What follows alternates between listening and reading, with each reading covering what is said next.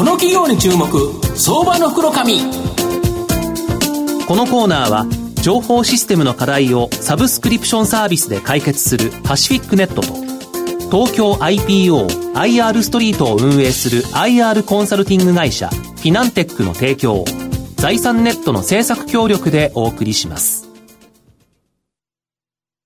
ここからは、相場の福の神、財産ネット企業調査部長、藤本信之さんとともにお送りいたします。藤本さん、こんにちは。毎度、相場の福の神こと、藤本でございます。お願いいたします。皆さん、ね、覚えてますか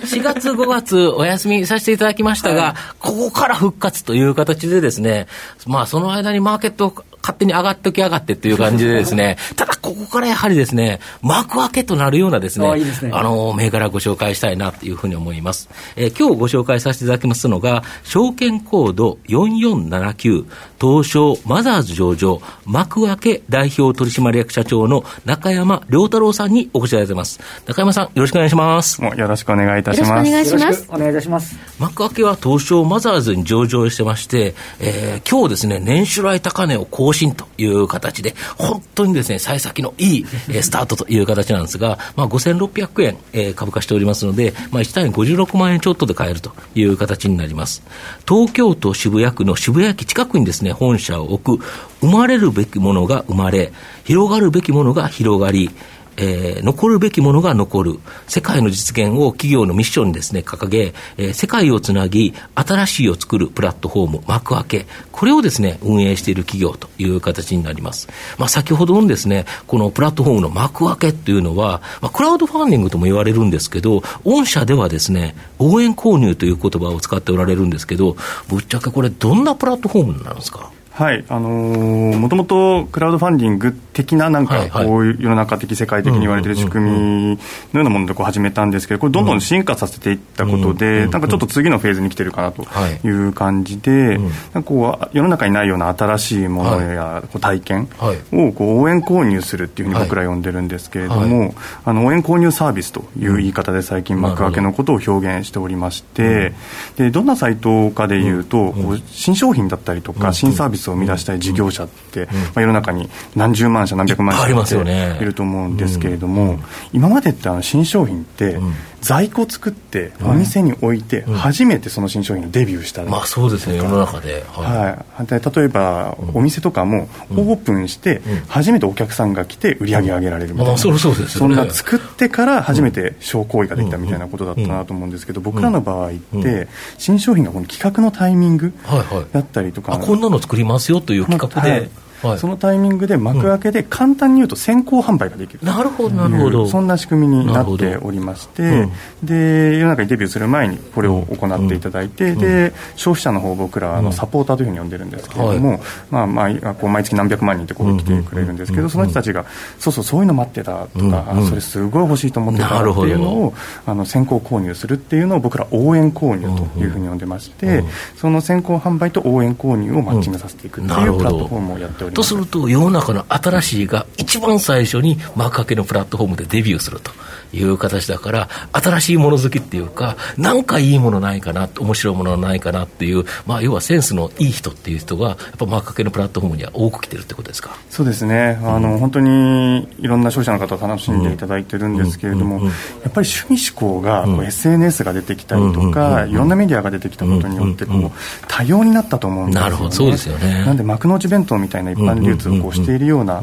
あの商品では物足りないっていう方っていうのも山ほど増えてきてるなっていうのはやってて感じるところはありますね、なるほど、この幕開けではですね本当にさまざまな新商品とか新サービス、数多く提供されてると思うんですけど、なんかそのあのリスナーの方にですね分かりやすい代表的なもの、ちょっと教えていただけますでしょうか。そうですね、うん、本当に何千っていうの出てるんですけれども、うん、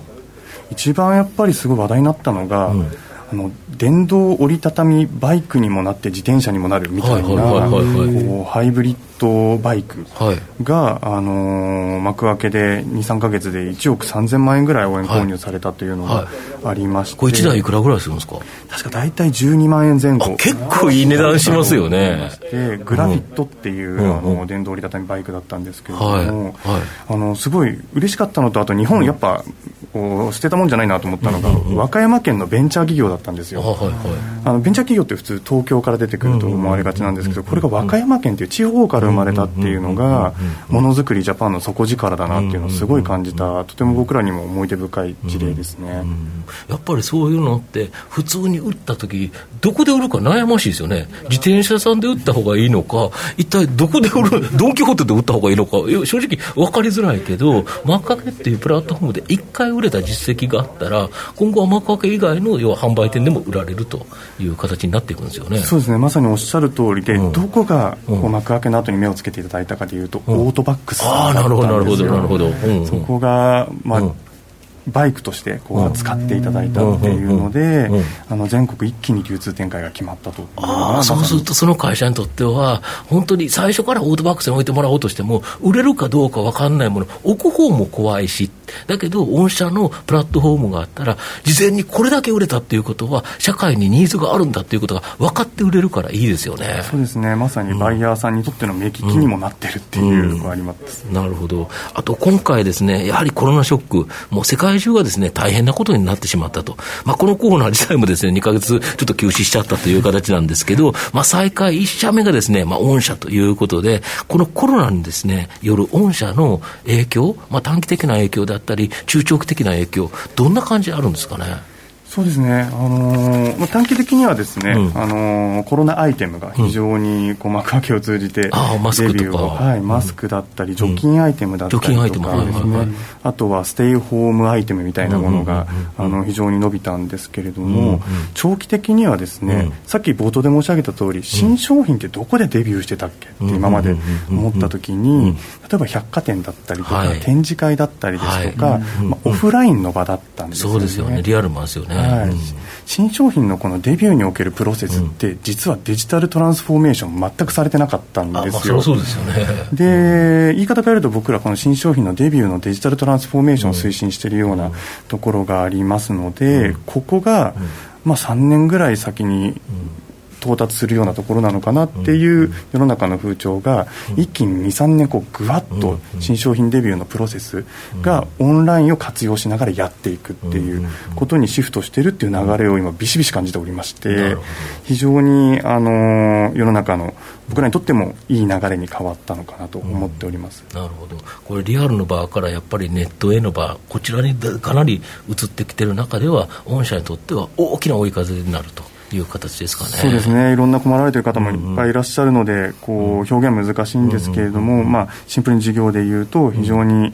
まあ、いい表現をすると、とても役に立てる活躍どころが増えてるかなというのは思います,、逆に本当に新製品を出そうとして、今、リアルの場がなくなって困った人が、幕開けっていうのに気づいていただけると、本当にここでデビューできるということですよね。はい、そうですね、うん、でまあ、作る前に売れたりもするので、うんうんうん、今までのただのシフトではなくて、うんうん、リスク低くデビューできるね、なるほど、それもそうですよね。なのでこう、消費者が趣味嗜好になっている、うん。あ多様になっているっていう中で、思い切ったさこう、うんうん、刺しに行くようなですね、うんうん、尖った尖った商品が、はい、出しやすくなったっていうのが実は僕らの本質的な価値なのかもなとは思っています、なるほど。御社の今後の成長を引っ張るもの改めて教えていただきたいんですがまさにこの新商品、新サービスのデビューのデジタルトランスフォーメーションというこの追い風に乗っかっていく一番のこう先頭を切ってるっていうところが僕らの成長ドライバーとしてあの分かりやすいところかなと思います。なるほど。今までのプロジェクトのジャンル見ると日本酒があったり、音楽あって映画があって、伝統の継承があったりっていう、あのなんて言いますかねあの、結構幅広く、確かになるほどっていう感じですよね。そうですね、本当に僕ら日本に生まれてよかったなと思うんですよ、このサービスが。日本津々浦々、本当に素敵なこうものづくりの技術っていうのはたくさんあったりして、でこれがともすればお蔵入りしちゃっていたりとか、そこで何かいいものをこれを生かして作ったとしても、お蔵入りしちゃうっていうことはいっぱいあったんですけれども、こういう幕開けという仕組みがあることで、じゃあ、この日本酒で新しい日本酒作ってみようだったりとか、このじゃあ、岐阜県の刃物の技術を使って、新しいキッチンで便利なスタイリッシュな包丁を作ってみようとか、そういうのがあのどんどんどんどん生まれやすくなってるっていうのは、地域創生にも非常に役に立ててるかなというふうに思っています、もっとね、テストマーケティングされて、で場合によってはそこでもお客さん、初期のお客さんが出て、で実績作って、であさらに言うと在庫リスクもなくて、あと資金調達のところもっていうような、はい、一連の流れが結構うまく決まってる形なんですかね。そうですね、まさにこれが今まであの新商品だったり、サービスをデビューする前に必要だった、あのステップなんですよね、これをすごくアナログで、オフラインでみんな、なんかいろんな大きなコストをかけて、もしくはかけれなくってお蔵入りしてるとかやってたんですけれども、これを基本的にはですね無償でできるというプラットフォームになっていますので、ベンチャー以外にあれですよね、大企業も結構最近使われるんですよね。そうなんですよ、本当にシャープさんだったりですとか、うん、この間、NEC さんがですね、はいはい、あのデジタル技術を使った、うん靴の中敷きですね、はい、でこう歩くと IoT 連動しててスマホで自分の姿勢がこう分かるとか、そういうのを NEC さんの研究技術を活用しながら新商品デビューしていくっていう時に幕開けをまずなるほど。マーケティングの場として使っていただくいやプレマーケティングができるということですよね、はい、参入障壁とかどうなんですか？他の会社がやろうと思ってももう真似できない結構あのものづくりってアクセス数というか、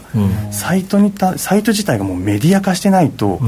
誰も見てもらえないみたいな、結局生まれるべきものがお蔵入りしちゃうんですよね、あのだったりするのでかなりこのアクセス数のあのユーザーのたまり具合っていうのは非常に参入障壁になってきてるかなというのと、あと作る前に作れるかどうかだったりっていうのを僕ら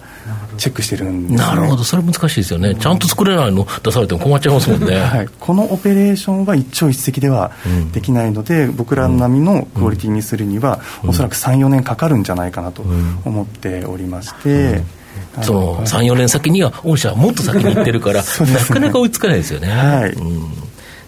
最後まとめさせていただきますと、幕開けはですね、今までにない何か新しいものやサービスなどがある、大人をワクワクさせるですね、プラットフォームだと思います。閉塞した日本の現状を大きく変えてくれるプラットフォームで、まあ、今回のですね、新型コロナで、さらにですね、前に進む日本の IT の浸透が、人々の生活をですね、あらゆる面でより良い方向に変化させるという概念である、このデジタルトランスフォーメーションを代表するような銘柄だと思います。まあ、この分野での、まあ、日トップ企業である幕開けは、爆発的なですね、成長が期待できる相場の黒髪のこの企業に注目銘柄になります。今日は証券コード4479東証マザーズ上場幕開け代表取締役社長の中山良太郎さんにお越しいただきました。中山さんどうもありがとうございました。ありがとうございました。藤本さん今日もありがとうございました。どうもありがとうございました IT の活用と働き方改革導入は企業の生命線。東証2部証券コード3021パシフィックネットは、ノート PC、SIM の調達からコミュニケーションツールの設定まで、企業のテレワーク導入をサブスクリプション型サービスでサポートする信頼のパートナーです。取引実績1万社を超える IT サービス企業、